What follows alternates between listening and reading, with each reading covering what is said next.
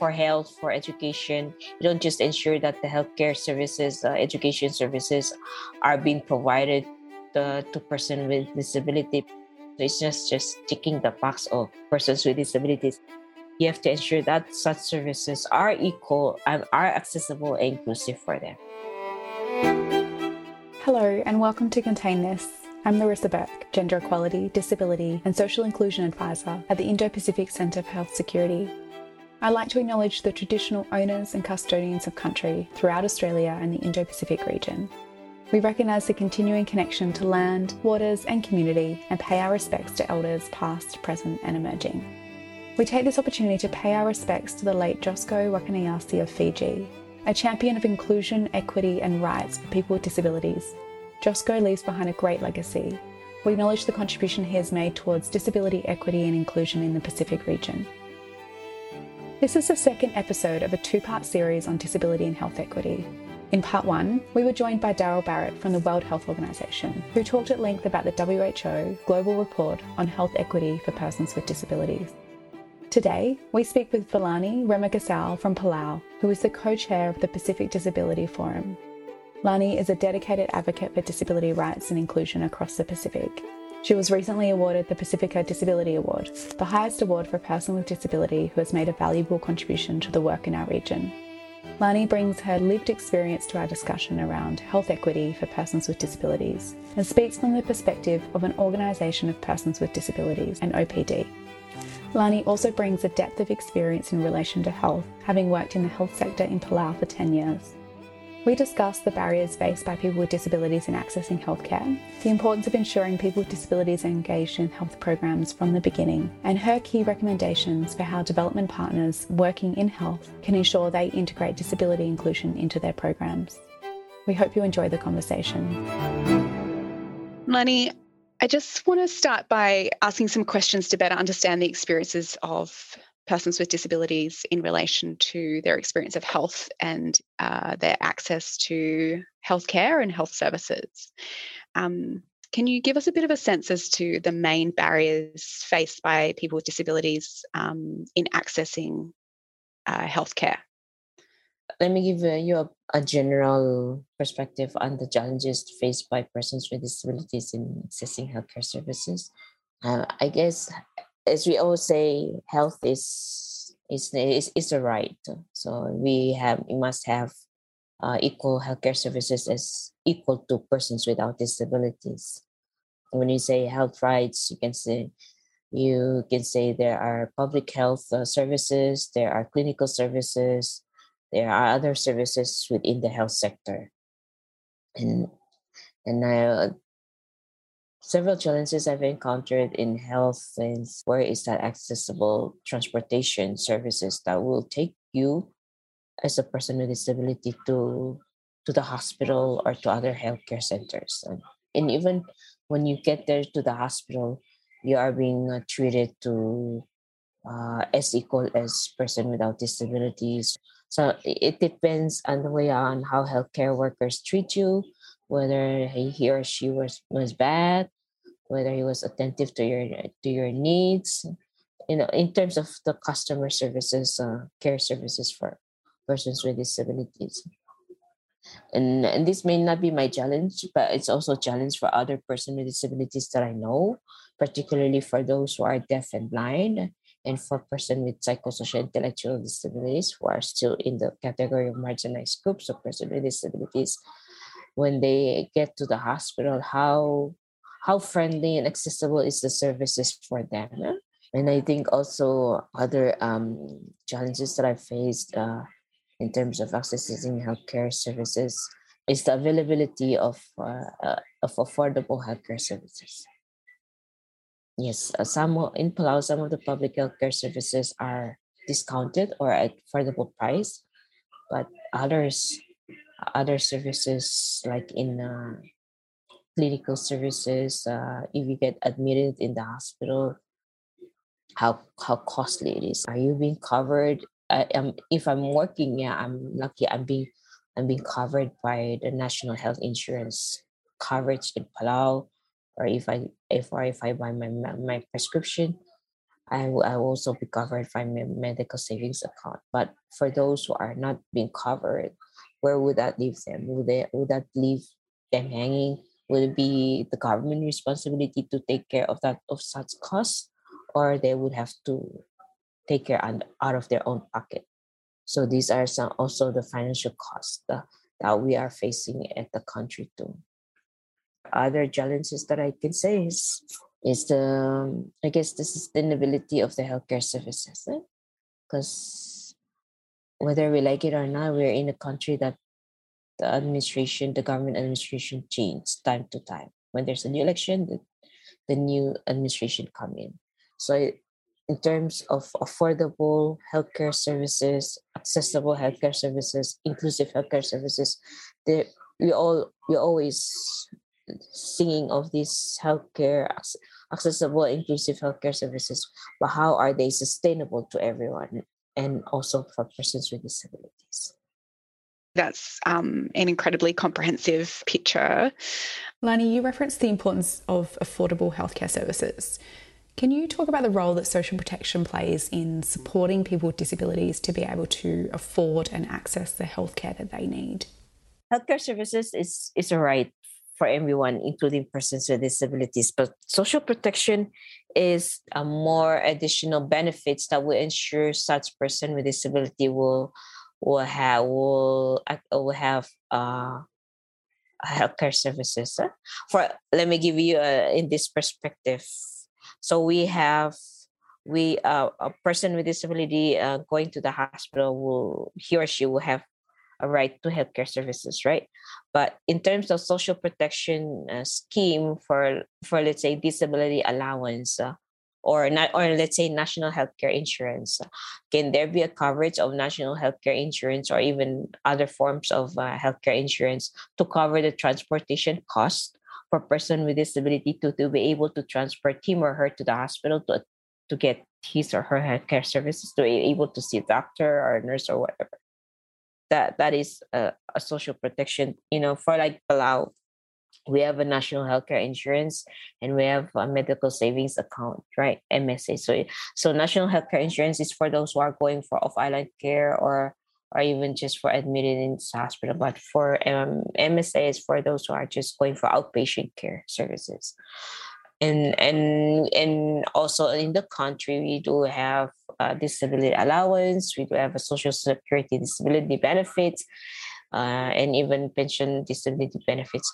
So we were saying how do we combine all this into one package so that we have a consistency and sustainability of services for person with for person for not just for person with disability but for everyone? So for instance if we have an N national NHI that can cover uh, that there should be coverage for uh, transportation or even just to cover other reasonable accommodation needs of person with disability so that he or she can get that uh, affordable and accessible healthcare services.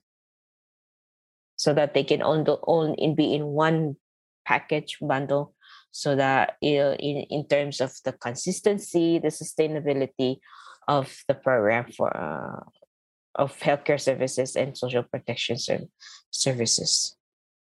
Lany, I'm just interested to um, better understand the experience of people with disabilities during COVID 19, both in relation to um, accessing information um, and understanding um, or being able to protect themselves, um, but also in relation to access to, for example, vaccination and um, protective uh, PPE, um, personal protective equipment such as masks and and um, important things like sanitizers and um, things like that. That was quite challenged though. Well, for COVID 19 experiences with persons with disabilities, I do remember when we went around the country to disperse all these hygiene products uh, that were donations from our partners. So when we the when we disperse these hygiene products, we try to simplify the message that uh, given to them and even just to bring it to them you know trying to talk to them to comfort them to make them understand uh, of what, what what's the situation at the moment what to expect you know making them understand.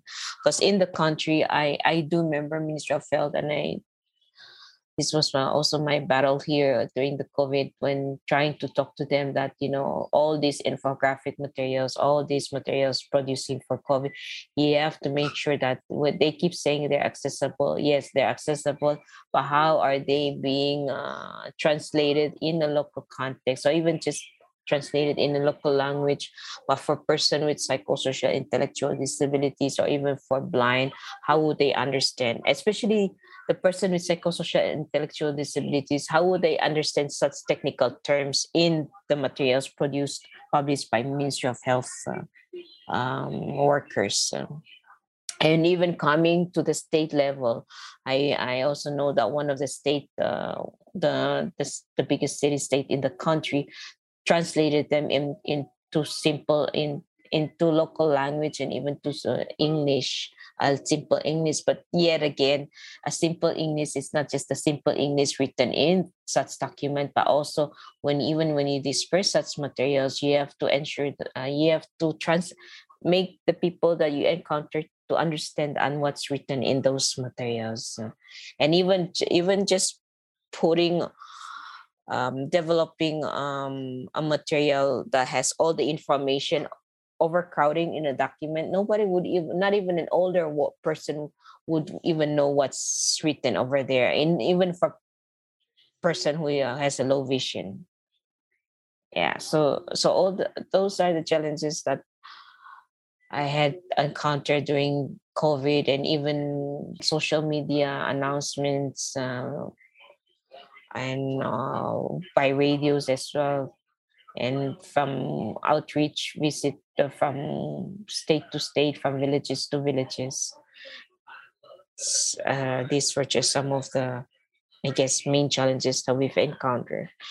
But we we had some discussions and we came along together and we worked together and and even just uh, putting a caption in the TV, like when there's an update from the Ministry of Health, uh, and there at least should be a, a caption in the TV, and in like in Fiji there should be sign language interpreter. So you know those are just uh, some of uh, uh, some of the challenges that we didn't have during the COVID, and we were not pre- prepared for it. And we tried as much as I, we can to have conversation in the table to help one another. Mm. Um, and it sounds like in maybe in Palau, and, and I've heard this in um, many other uh, countries in the region as well, that the relationship between the government and the organisation of persons with disabilities was really critical um, in being able to reach people with disabilities with information and in some um, situations with vaccines as well. Um, so you talked a little bit about working alongside the government, um, but how important was the role of organisations of persons with disabilities in the response to COVID? At the beginning, we were not part of the more of like a body for, with with the government, uh, but during that's when we start to collaborate, work together with the with the Red Cross and uh, Ministry of Health to really making sure that uh, the, um, the social media, the publicity of COVID materials, the announcements, making sure that person with disabilities get vaccinated. That's when we started to enhance our our relationship. But we're not part at the discussion at the beginning. So this is like what we're saying. If you want to do something for a person with disability, always start at the beginning, not don't call them to come in at the begin at the middle or even toward the end of the stage. Is there a stronger understanding now in, in Palau and or other countries um, of the importance of involving people with disabilities from the yes. beginning? right now there's a strong understanding because uh, active involvement and uh, partnership and uh, meeting with uh, with the government not to mention coming from the higher up with the office of president and even president himself So we have that close partnership now. So it, eh, it's slowly but surely we're working more better together with the government focal point on disability and the office of president and to other agencies in the government yeah that's great and i think there's other examples too um, in the region where the um, opds weren't involved at the beginning but then uh, actually the relationship between the ministry of health um, and other government representatives and OPDs is much stronger than maybe it was before. Um, I guess it's the hope is that that sustains and that uh, if there's another crisis like COVID, that that would be that we I guess that we embed those learnings and make sure we do engage people with disabilities early. So, Lenny, based on our discussions um, on the experiences of persons with disabilities and the barriers that they face in accessing um, healthcare, what do you think needs to be done to improve the health for persons with disabilities? Well, for for my for my country, I know that I think I guess it's not just for my country, but for for other Pacific countries, is understanding the word disability. How do they define and explain disability at the country? Because if if the healthcare workers, the, the government understand what is disability, who are persons with disabilities, the concepts of disability, then they would be able to, and this I'm sure it will greatly impact the um, the the delivery of healthcare services. Because even even on, honestly speaking i i know i can identify the such healthcare workers in my country who are who are not being able to deliver such healthcare services to person with disabilities maybe because they don't know these are person with disabilities or how to deliver such services for them. So uh, first things first is to understand the disability the concepts of disabilities and the different uh, um, um, preconditions to inclusion which is the accessibility. I know accessibility is used in all different across the region in all different forms. But when it comes to healthcare services, how do they understand accessibility? What are the contexts of accessibility? How do and what how do they align it to in terms of accessible healthcare services that so that it will be delivered for all, including persons with disabilities? Thanks, Lenny. I think that's um, critically important that understanding the concept of disability um, and our definition of disability, uh, which somewhat circles back to also our training of health workers and how it is that we're um, better equipping healthcare workers um, with the knowledge and skills to provide inclusive services. So it's a nice little circle back to our earlier conversation as well, I think. Um, so we talk, we've talked a little bit about uh, COVID and um, the importance of working with uh, OPDs. Um, I'm interested to know um, what you think some of the lessons learned from COVID are um, and how we can do better if, um, you know, the next epidemic or pandemic hits.